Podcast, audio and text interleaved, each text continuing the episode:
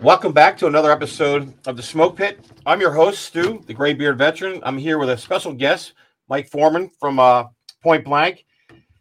So, Mike is a 30 year veteran, active duty law enforcement, and 14 year reservist law enforcement, which is a lot of years in law enforcement. I mean, how did you put up with that for that long, especially with the climate as it's been over the past 15, 20 years?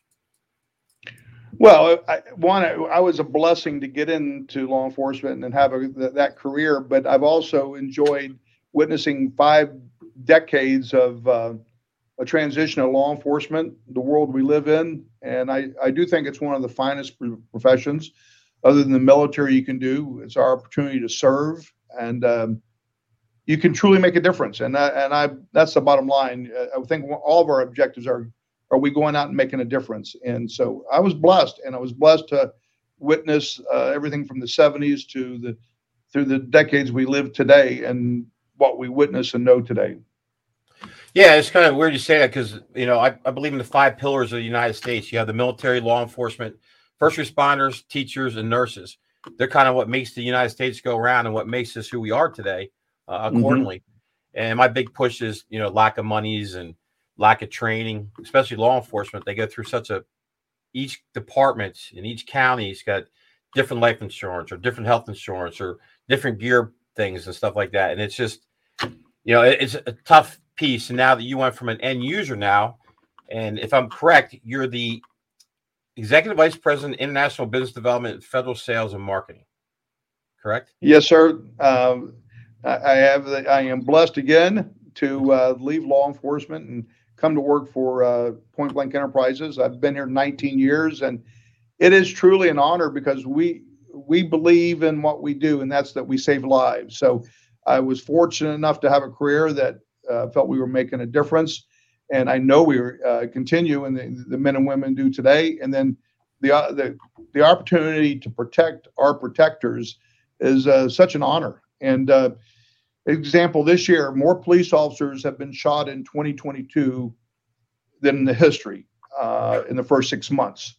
Uh, so there obviously, as we well know, in harm's way, it's dangerous. So we also are having more saves. Uh, we're which we're doing a, a, good job, and we strive to do a better job every day of that. But that that's such an honor, and every year we bring these officers in, that have were shot during the year to come visit us and it's a reminder, uh, not only to me and our others, but even our factory workers, why we do what we do. And uh, yeah, we're we're a business and we have an obligation to produce a revenue. But how many people can say uh, they're in the business to save lives? Yes, there are others. So it is a blessing that we're in this position. No, I think too for you very unique because obviously within your career in law enforcement, you spent time with K9, regular patrol officer, narcotics. Um, sniping. I got your little list here. Criminal investigations. I mean, so you've seen it from all facets in the law enforcement industry. You know, going from the basic guy walking the, the beat to being, you know, an undercover agent doing a narcotics bust or something like that, and the different variables of gear you need for each particular mission that's out there for law enforcement. Yeah, and, it, and, it's been enjoyable to watch the growth. Uh, and and we, we're dealing with generational changes, right? Our own community, our yeah. community makeup, um, our respect for others, the view of Christianity, and other things that kind of uh, you know, shape the world we live in. But uh, I spent the vast majority of my career in SWAT, uh, about 18 years, and um, visiting with my old team, which I'm fortunate to do from time to time. Well, what is impressive to see is what I call the tactical IQ of the young SWAT officers today. They're they're brilliant, and yes, we have uh, new equipment and advanced equipment, but the people still make the difference and determine the outcome. And it's really nice to see how uh, sharp these young men and women are. And and again, I refer to it as tactical IQ. It's, they're brilliant. And it, again, you have to strive. There's more challenges today than I faced in the 70s and 80s and and beyond. And uh, but the core mission remains the same. And uh, how we get there so we all may travel a different path, but we all still need the same outcome. Yeah, the end result is identical across the board, whether it's in the military and law enforcement or, or something like that that does serve the community for some sort.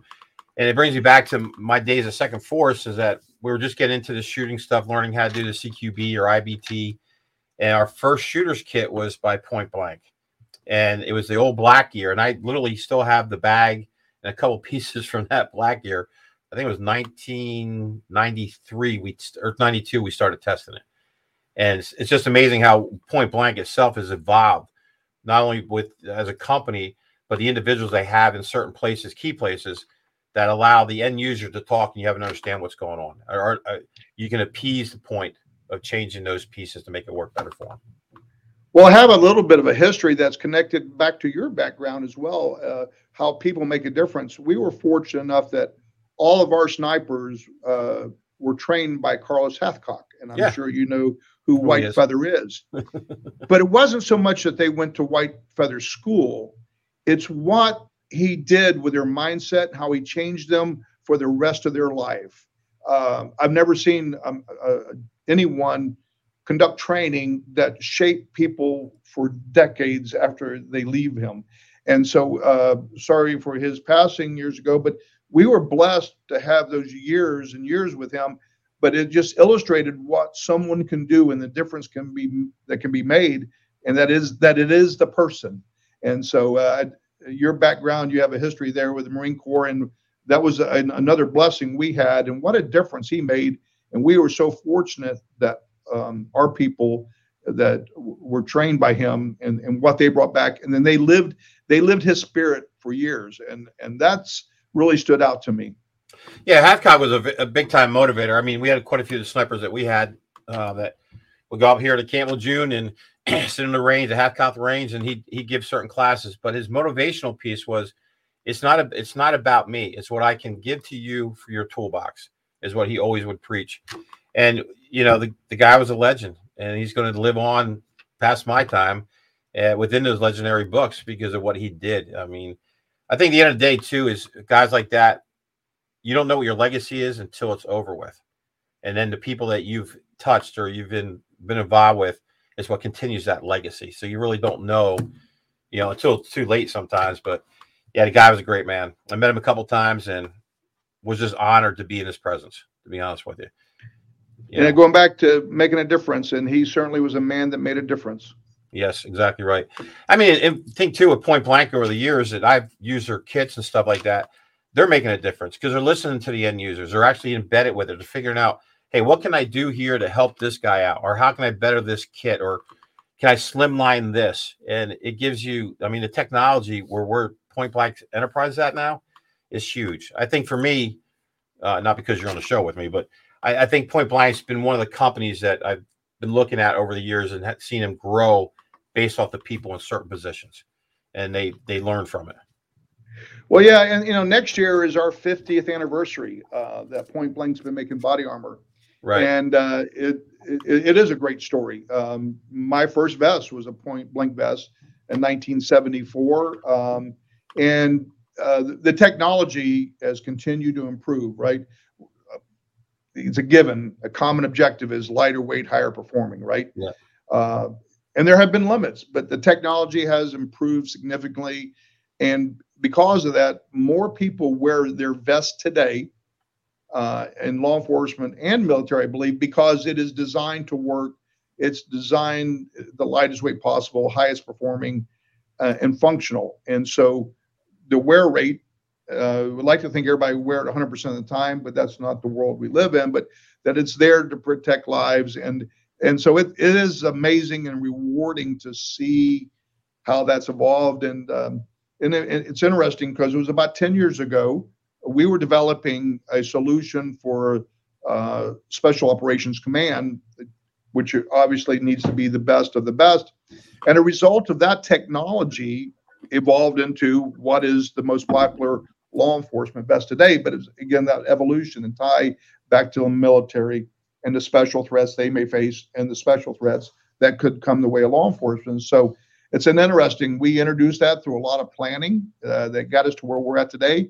And we're you know starting in the next two years it will be the next generation of uh, body armor but the what is called alpha elite is a series is a vest that we uh, introduced uh, in 2013 and now we have delivered that to over 700,000 officers.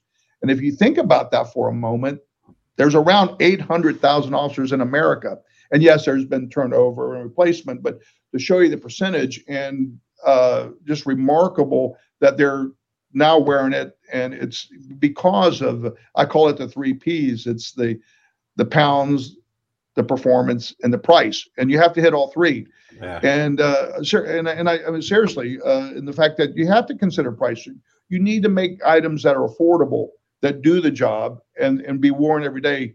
And so we're proud to produce the finest product, but it also be within reach. So we're, you know, it was a great story, great outcome. Um, again, going back, more officers being shot. We have more saves, and uh, you know, one interesting story. Uh, uh right after we introduced it, there was a, a lieutenant from U, Utah Highway Patrol that was shot, hit four times. Here's what I found. And uh, there were four troopers on that scene and they were ambushed by a random active shooter, unfortunately. He was the only trooper that had his vest on. Hmm. He was the only trooper shot that day. So that's just by God Almighty overseeing that. But but he survived. And that was it. We had just introduced Alpha Elite. And turns out then he's making a, a purpose in his life to go out and make a difference, educate others through training, wellness, and wear your body armor to go home safely every day to your family. And we were fortunate enough to to meet his family. Great man, great family, and uh, that's what it's all about. Yeah, I think you're correct. Over 30 years, I mean, I'll be honest. There's certain times I took my vest off because it was very cumbersome. You know, and you talk about functionality. If I have a vest on, I should be able to do certain things and move certain ways. But but over the years, I mean, my last trip in Iraq, I mean, I was pretty much scaled down. I might have weighed with kit 45 pounds with kit, vice to 75 pounds or 80 pounds it used to be. And they wonder why yep. us old guys, well, you probably have it too. Our knees are all jacked up and they're like, well, why is that? I don't know. Maybe I had the wrong shoes on it or my socks weren't fitting properly today. And I didn't go to X to get it. But no, it is. And I think it comes down to functionality, especially today.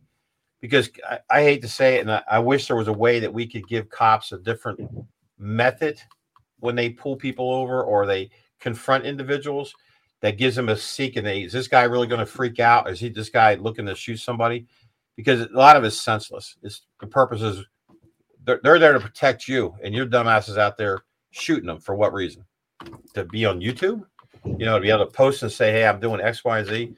But again, too, over over the past 30 years, you know, they have body armor now that fits females correctly. It's not a male's vest anymore; it's a female curved vest which gives those uh, young ladies that are in law enforcement and military saying, okay, this I can wear this and be functional with it as well. Yeah, absolutely. And, uh, you know, about 27% of American law enforcement's female, and it continues to grow as it should. Um, and, and within that, there, just like men, there's all types of body shapes and all sizes. And to, to really do our job, are we providing what works for everyone, not just for a few? And so we're excited in fact, we have a new female design that, now that you mentioned that coming out, and we're excited because it will enhance comfort and protection level significantly. So, you know, it's you got to have that continuous improvement. We strive for that, you know, and we don't know, you don't know where the threat's going to come from, right? right? We can look at prior incidents, active shooters, and then think that it's limited to the south side of Chicago or Los Angeles. No, it could be small town America. It could be anywhere. Here in the last week, we uh, lost a young deputy here in Florida. Tragic story, a meth dealer, uh, senseless, uh, you know, act where the result was just the service of a warrant, and you know that's young man is not with us today, and uh, that's not what his plan when he wor- went to work the other night, and you never know. And this was in a small rural area in Central Florida, and uh, tragic, but you know it's about being prepared and uh, there's two things I truly believe in. One is training. Training will save lives, it will prevent lawsuits, and you will do a better job, and your community will be proud of you as a result of that. And the other is provide the proper equipment and protection that is necessary. Yeah, I, I, th- I agree. The PPE for it needs to be the same across the board for law enforcement. There needs to be a way of funding or budgeting so every department. I know this is a fallacy, but every department has the same means as your high paid departments, like your Nassau counties in New York and Suffolk counties that make stupid money and have stupid budgets. Don't get me wrong, it's great they have that. but it should be across the entire United States. Uh, so you can pick what's on a um, the thing. Well, you know, and I and but you're so spot on, and uh, sometimes we as in the country need to wake up and recognize that every officer uh, every officer is important and their life's important and what they do is and um, we see that. And we see that in some um, southern states and it may be that they have a limited budget. And what they have available to them is hundreds of dollars less to some other agency that has a high tax base. And just because they have a high tax base they can buy more expensive equipment. And it's unfortunate that's what it comes down to because every officer should be, have be afforded the best protection available and be encouraged to to use that. Um, boy, it's a it's a subject that someday should be addressed. No, I agree. And the thing I I talked about in my last podcast, most states have a, a, state lottery, and they say all goes is education. Okay, well let's let's take ten percent of that or twelve percent of that and put it into a law enforcement fund for that state, and each county has the ability to draw from that fund for their PPE. So it's identical. So when you go out and do the testing, when I was in MARSOC at the schoolhouse, new kit came in because somebody saw it. We tested it, and we had the ability to you know make comments on it or or make certain changes that we want to have to make it fit for us, be functional for us, and later. So I think the law enforcement needs to have that same capability. Just because you're in a certain unit doesn't mean you should get better kit than the cat that's in a you know, the five or six uh, individual department. You know, it just to me it makes no sense. That's me. I'm not a law enforcement no, guy. Absolutely, and I, I would I would encourage them to use some of that uh, that funds uh, to allocate toward training. It's part of education, right? I I live in a state where we have a very wealthy lottery, you know, that yeah. produces billions of dollars. Yet our school system is ranked one of the lowest in the country. Like all right. So obviously, uh, money doesn't make all the answers, but uh, I would love to see that. And when they've talked about defunding the police, we went through that period of uh-huh. time through the media, which is just silly, right? And that's yeah. not what the, the, the, people of America want. It's just not. Uh, but one of the first things they cut is training. Just think about that for a moment. I'm going to cut training, but you're going to complain about the results. Then what do you think the end results will be if you uh, cut training? it's it's just doesn't make sense. But that's a whole nother story. And you know, but uh, uh, sometimes we should just apply common sense, and far too often it's not being applied. No, agreed. And I think the common sense approach, uh, they just, I hate to use these this this word, the politicians. It's about you know how can they get their uh, their name in certain places. You know that should be irrelevant across the board because there was a training company that uh, was out there that, for active shooters. So they were teaching, doing very well. Um, it was kind of realism shooting. So you and I could be looking at each other and go through a scenario, and I could actually draw my weapon and shoot you through a mirror, obviously. But if a guy, if a, if law enforcement or cop has a shooting incident, he goes through this training to kind of rehabilitate to get him back on the street.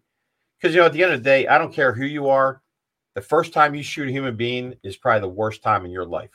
And anybody says any different, then he needs to be committed. That's just my personal and professional opinion. So I mean, take that training away. I mean, come on. Well, and you you bring up a good point, and I just use the opportunity to raise. Uh, I'm sensitive, and we uh, and I've been in my career involved in shootings, and uh, we as human beings process it differently, and I respect uh, how everyone processes it. And talking about body armor, we're having more officers shot every year with body armor. We're bringing them down here. We're meeting them. We're hearing the stories, but we also very respective of the distance they need. Some would like to open up. Some it's private because they're processing it differently. One of the best values that we found is that when we bring them together is the interaction with each other. Because in law enforcement, far too often we're treating them as a hero as we should, but we pat them on the back and say, get back out there. Yep. Right back in the lineup, right back into the play. And they're still processing. Was there another life taken? Did they have to kill the suspect? And that's good, but everybody processes that differently. Was another officer injured? Was there another officer loss of life? And we, but far too often we pat them on the back, get back to work, and we ignore that process of healing And I would just encourage everyone out there in every agency to respect that and understand that everyone's different.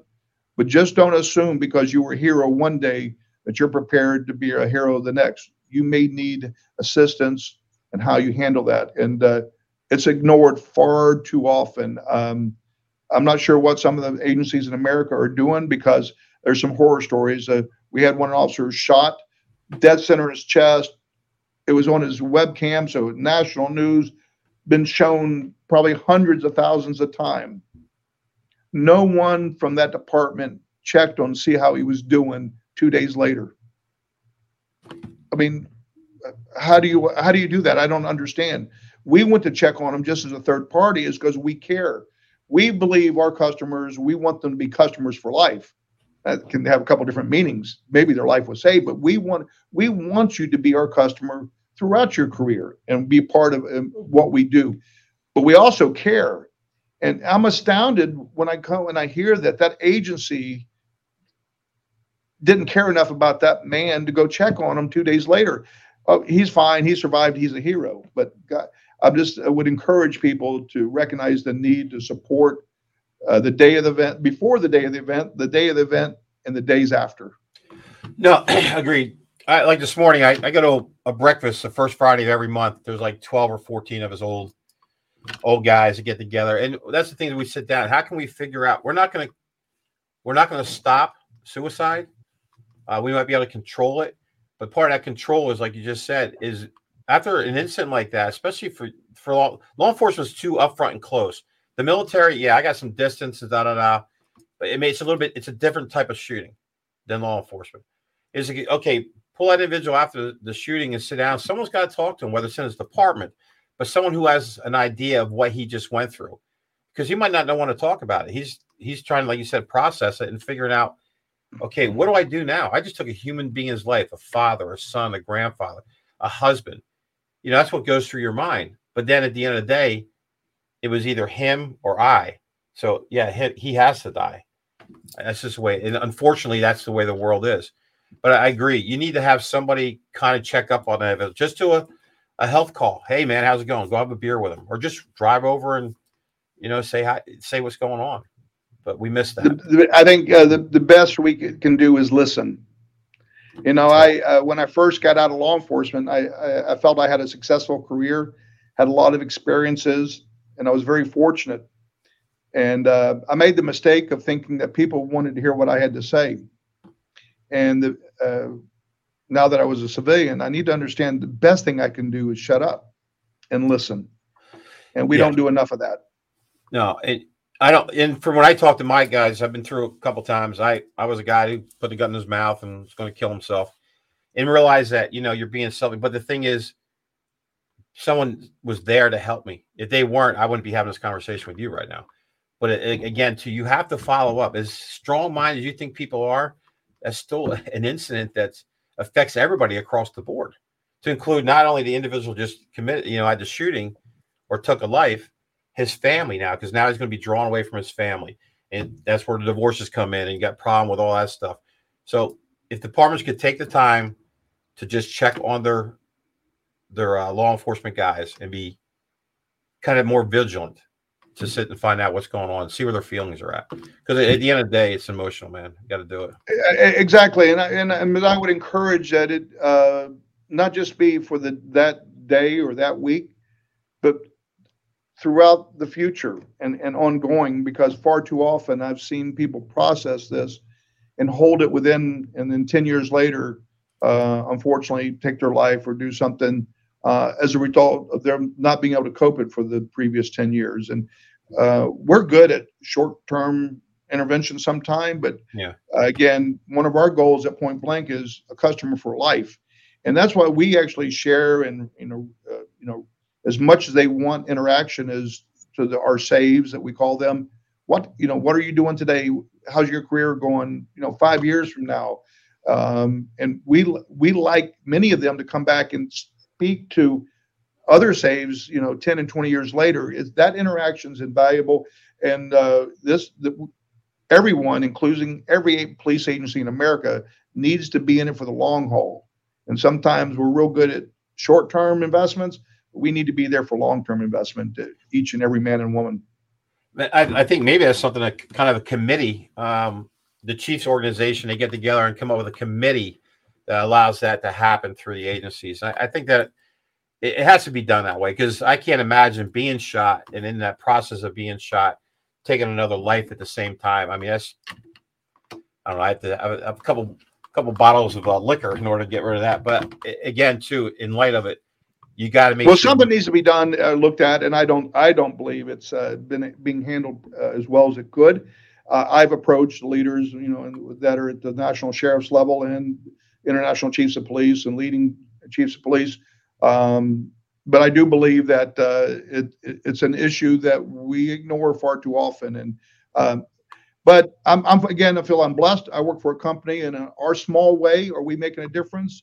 Uh, yeah, I, we're saving lives every day, and we're there today, tomorrow, and in the future. And you know, we're proud to, uh, to, to know that we do that.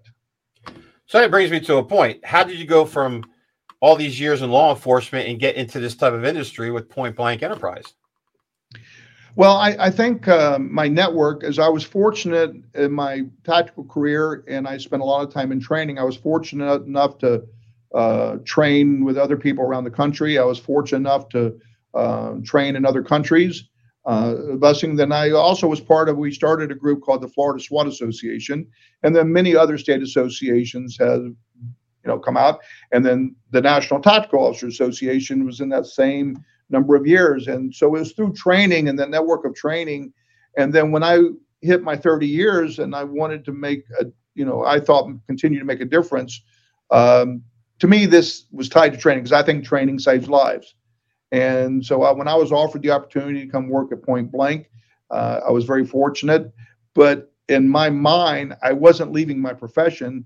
I was just taking another role and trying to make a difference yeah, going from the end user, active duty end user to now the the voice of the end user to find make whatever those uh, corrections need to be had accordingly, which makes total sense. The best people that in the type of jobs that you're in are those that were there and have done that. You know, as we say, got the credit card T-shirt and you know a couple beers in their hand.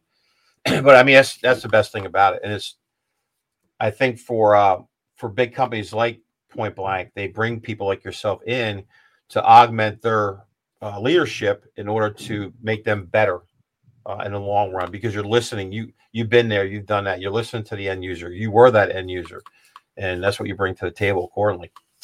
I think the other thing too with point blank you got something coming out here very shortly. It's called the omfv the op what's it called? Uh, optionally manned fighting vehicle. Yes. So how did that concept come out? Well, a, a little bit of background leading up to that. So uh, we became a leader in law enforcement and personal protection, but you know we also uh, entered the hard armor market, the uh, hard armor plates, the ESAPI, and other types of plates from um, every soldier to SOCOM and others. Uh, and we became a leader in that area. And we're also a leader in uh, platforms to include vessels, vehicles, and aircraft. So we're the leading provider of all the rotor wing up armor. You know, people usually just think of us as a vest company. Right. And so um, we have a great team of engineers and uh, uh our executive vice president over military business development, Mark Edwards, there was significant background in vehicle armor and other things. And so when the Army wanted to uh, look at what the future hold, we wanted to participate. And we're using lessons learned and experience in a new area for us. And so um, the OMFV is a series of phases, and we've been fortunate to participate in that and uh, using both uh, new and non-traditional uh, platform approaches uh, and a fully modular system architecture to to look at the future. I mean, this is a next generation uh, vision, and so We've been fortunate enough to continue to advance through uh, multiple phases now and be a part of that. We're not the only ones, um, but we're we're proud of that because it is um, going to, you know, present an opportunity and an advancement probably like never been seen before, at least in this era that we're currently living, you know, uh, living in. Uh, so we're looking at um,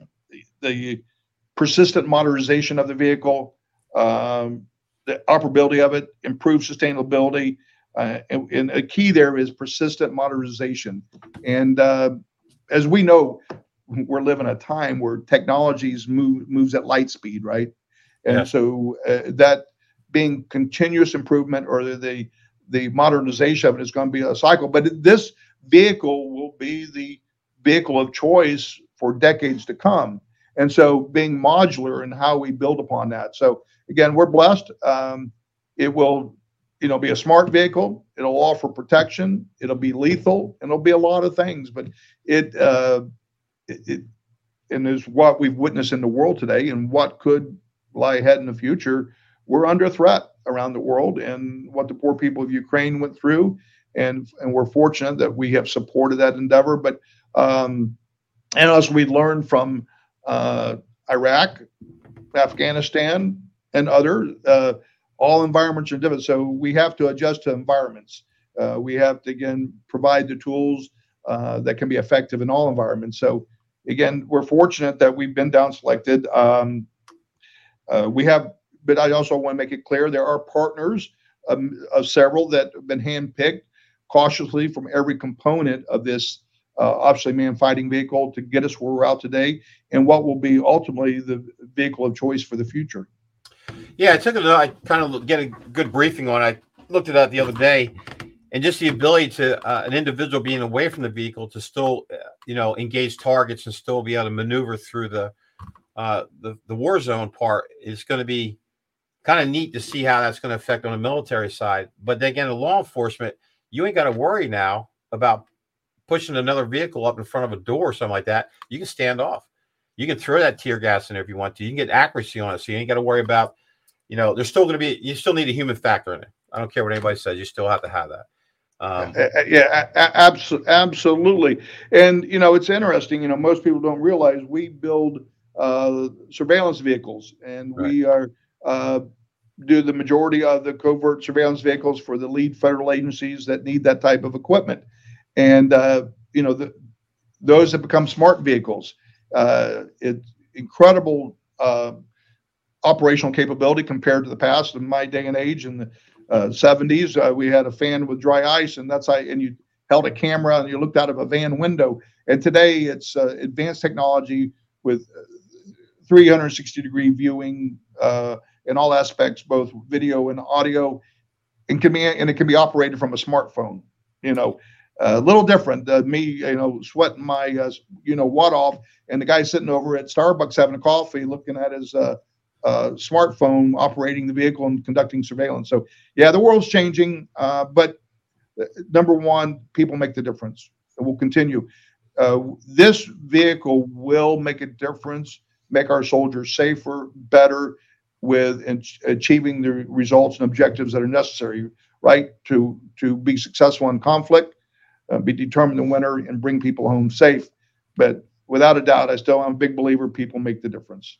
And it's funny you say it because you know I, I always kind of I would say bag, but I, I kind of dog some of the generations that I've seen throughout my 60 years, and to, to a company like yourselves to take a um, an idea and and manufacture to what it's needed for what's out there for the requirement is that these kids today are very good with joysticks. They're very good at playing games. Now you put that joystick in that kid who's very good at it, and he's now he's deadly and he's he's not in any any danger now. He can now play with that. I hate to use the word play. Play with his little joystick there to get the thing to move. But it, it makes total sense because you're evolving with the generations now and saying, okay, these guys, they were more let's put on their feet, let's go walk and let's go get some. Nowadays, these kids are more electronic wise. You're talking about smartphones. Everybody's got a phone. Everybody's talking across the networks. And now you use that phone for other things that are more protective for the United States. You know, and I think that's that's amazing how companies can. Yeah, and but but I and I cautiously say that we have to be careful that we rely too much on technology. And, and here's my uh, uh, view on that. And what I've witnessed is that um, I come from I live in Central Florida, and it's a hub for uh, simulation training, uh, and that's the, the, there's a there's a research park for all branches of the armed forces, and it's advanced significantly, and everything from weaponry to airplanes to tanks, you name it. But there's a time and place that you need to do real life scenario based training because you can't replicate that through a video or 3D the best you can. And um, you know, I I know time and money and all that, but we you got to be careful that you rely on that technology and too much. Um, and and I share one last result of that is that um, I had the opportunity to be uh, the command of our training division at the sheriff's office I came from, and we were very proactive. And but a lot of it was just that we had a simulator, we had a driving simulator, we had a shooting simulator, and like many of the agencies in our state, once you pass the state qualifying course once a year, you don't have to do anything else. But that's not going to prepare prepare you for surviving incidents on the street all the time. So we want to enhance that mental and physical capability both, and you only do that by experiencing that. So we did a lot of scenario based training, including firearms. And the, my last year, uh, the year I retired, we had a female officer that was shot seven times by three Jamaican gang members. One of the early rounds took out her strong hand. She engaged them, returned fire successfully until backup got there, survived, and we took them down. And but what was the proudest moment beyond you know God blessing her and her surviving being hit seven times was she said in May while laying in a hospital bed, I did that scenario in February at the range. That prepared me for today. That is what training's all about. I tell trainers, you sell you save lives every day. You don't always get to measure it because they just went home safe, but rest assured, you save lives every day. But incidents like that are very graphic and tell the story truly. And uh, again, if we get too heavy on the video games and the joysticks and everything else that could possibly save time and money, you ask yourself, am I preparing my men and women for the real world they're going to face? And I believe you're not. So you have to do a combination thereof and commit to it. Yeah, I, I still think you need, you need to have the human factor no matter what you're doing, because like you said with training, and that's I think another part with even the military and law enforcement, you don't train enough. You know, good practice is good, but perfect practice makes you better. And if you got to do it, like for me, I constantly I, I, shoot every Sunday. I drive I drive fire in my house. You know, I stay consistent with concealed draws because you get rusty. If you don't do oh. it, that that one split second of apprehension could cost you your life. So no, yeah, I I believe in the human factor for everything.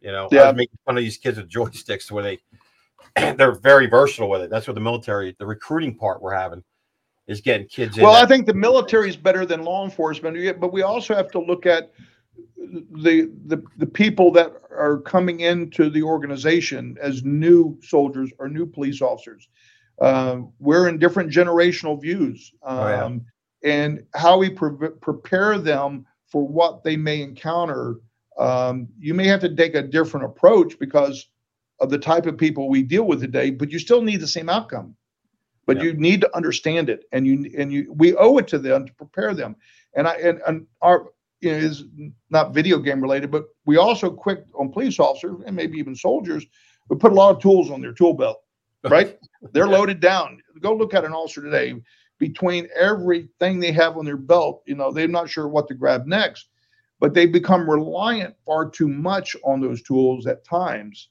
whether it be pepper spray a baton or a taser or deadly force or other devices they may carry.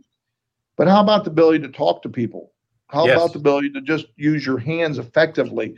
We become so dependent on alternative tools, they don't know how to react to what we grew up with in our generation. One, talk to them, and it's okay to put hands on to do it appropriately. And, and I'm not a, a, a believer that you have to abuse anyone to get the outcome. But today's world, far too often, they rely on the tools. Well, if I can't take them down with a taser, if I can't take them down with pepper spray, then what do I do? That's where training comes in. Right. I agree. I, I think too. We we we should allow law enforcement get give it a little bit more leniency they have as over the we'll say over the past seven years.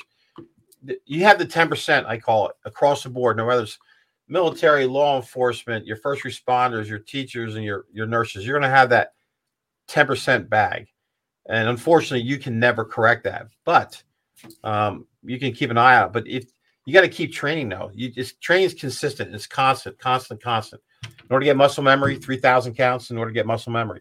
Well, if you do that this month and don't do it for another six months, you got to redo it again because you got to relearn that muscle memory. And that's well, I'd like to, and I'd like to just bring up one last thing that we've achieved recently, and we're really proud of this. So, over the last two years, we've been looking at armor system for police officers that could give you more than one option to do many, many different jobs, meaning from patrol officer all the way to your advanced tactical team and everything in between. So we have just introduced uh, here in the past couple months what's called Origin, and we're extremely excited about it because it's a, whole dynamic, different approach to what systems, modular systems consist of. So when our customers see this, it's different materials, different production and uh, capability. We've eliminated hook loop uh, Velcro, if you will, and and so many things. It's dynamic, and it, it'll it'll take you from a concealable vest all the way to full tactical, or it could be plate carrier, load bearing, whatever. But it's one system, and it's so dynamic. Uh, we're excited about that. Our customers that have seen it are gravitating into it immediately. But again, not only do we need to provide superior ballistic protection, but the system has to be advanced. And so that's a major accomplishment that we've recently achieved. It's exciting. Um, those that see us at the upcoming trade shows, uh, you know, or, or, online, boy, we look forward to people to see this because, again, are we making a difference? And boy, we sure made a difference here. Well, that kind of brings me up. Your next trade show, I believe, is at AUSA on Monday, Tuesday, and Wednesday. So, if you could tell listeners, how can they, where you guys located? You got a booth in there. Uh, I mean, I haven't been to ASUA in probably three years. You know how they can look and see what you're going to be focusing on or or putting out there at the ASUA. Yeah, so it is the largest uh, event for the U.S. Army and held every year right. in Washington D.C. In addition to the exhibits and trade shows, the Association of the U.S. Army. So key meetings take place, but for qualified individuals, we'll be in Hall C. When you come right off the escalator, we'll be there, and we'll be uh, displaying what we've accomplished to date for the OMFV, along with our armor. You know, understand we are the leading provider, not just to law enforcement. We provide about over 65% of all U.S. law enforcement personal protection, but we do over 70% of the U.S. military, both soft and hard, and and, and other platform systems. So uh, things have advanced significantly. Uh, but uh, yeah, it's an opportunity to see. It, it is getting better. It is getting lighter and it's getting more functional and that that's what the origin system is about is being more functional and offering the highest level of protection that's great and hopefully everybody who get out gets out there to ausa can take stop by your booth and look at what's going on the future what point blank enterprise got going on you know now not only now but what the future looks like in the next five years you know the progression uh, the full functional shooters kit or kit i think is great because it allows you for each mission set to break your bag down, and you just got to pull that stuff out and just add on or take off, depending on what the mission set is. And I think that's a, a big benefit these days. Instead of going like we used to our FISB kits we had in the Marine Corps. Yeah, I had three bags if I was a climber, and you're digging through bags. Yeah. Get a modular system that's functional across the board, across whoever it is for any mission set, whether it's law enforcement or military, is the best thing I think possible. And it saves money. Let's be honest. Yeah, I mean, a- absolutely. One of our key customers who just did it, they were they were had three systems that they would keep on hand available, and now they bought one kit and it does everything, and they scale up, scale down. And again, um, we ask ourselves, is it going to save their life? And we feel it will, but it, it's it's answering so many different questions, and we're excited because not only is our that system going to be the system for the next decade plus, it's that good is that we have ballistic systems that are forthcoming, uh, that are in development, that will also be the future. So there's a lot of exciting things happening here, and that's what I get excited when I get in front of a soldier or a police officer. Is knowing I'm going to make a difference for you and your family because that's what it's about. Yeah, yeah absolutely. Uh, it's about them, their extended family, and everything else. So it's it's all about that. And um, I think um, those that are the naysayers of American law enforcement got it wrong. I know that's not the average, but the media wants to take a, a different, I think, look in what they publish. But thank God for American law enforcement. Thank God for American soldiers uh, for allowing us to talk here today and live the life we live. we live in the greatest country in the world, um, and we're you know we get to play a small part of making a difference. Yeah, exactly. And it, like you just said, it's for me, it's an honor just to be able to do these podcasts to bring awareness, to bring guests like yourself on that talks about the new innovation within the uh, arena for law enforcement and military. And it, it's just nice to know there's other people that have the same like-minded ideas. Uh, and that your whole job is to make sure that people that wear your kit or those that are are wearing your kit are safe at the end of the day. You know, and if it doesn't put a smile on your face, then like I say, if you if you can't smile yourself in the mirror in the morning, go back to bed and try it again. You know, at the end of the day, just smile. Well, Mike, it, has been a pleasure talking to you. Um, I'm sure at some point I'd like to sit down and talk to you again and get some story stories. And uh, hopefully, everybody, all you listeners, uh, check them out next week, Monday, Tuesday, and Wednesday in Washington, D.C. for AUSA. Um, and that, that's about it. Um, again, a pleasure. And well, thank you for the opportunity to be here, uh, Stu. I appreciate you, and uh, I, I, do appreciate what you do, and uh, uh, thank you very much for the opportunity. Thank you, sir. And for the uh, the Smoke Pit listeners, our next guest next week will be Nick Kumalatos, who we'll be featuring. We'll talk to him next week. So stay tuned for some more episodes from the Smoke Pit. Thank you. Thank you.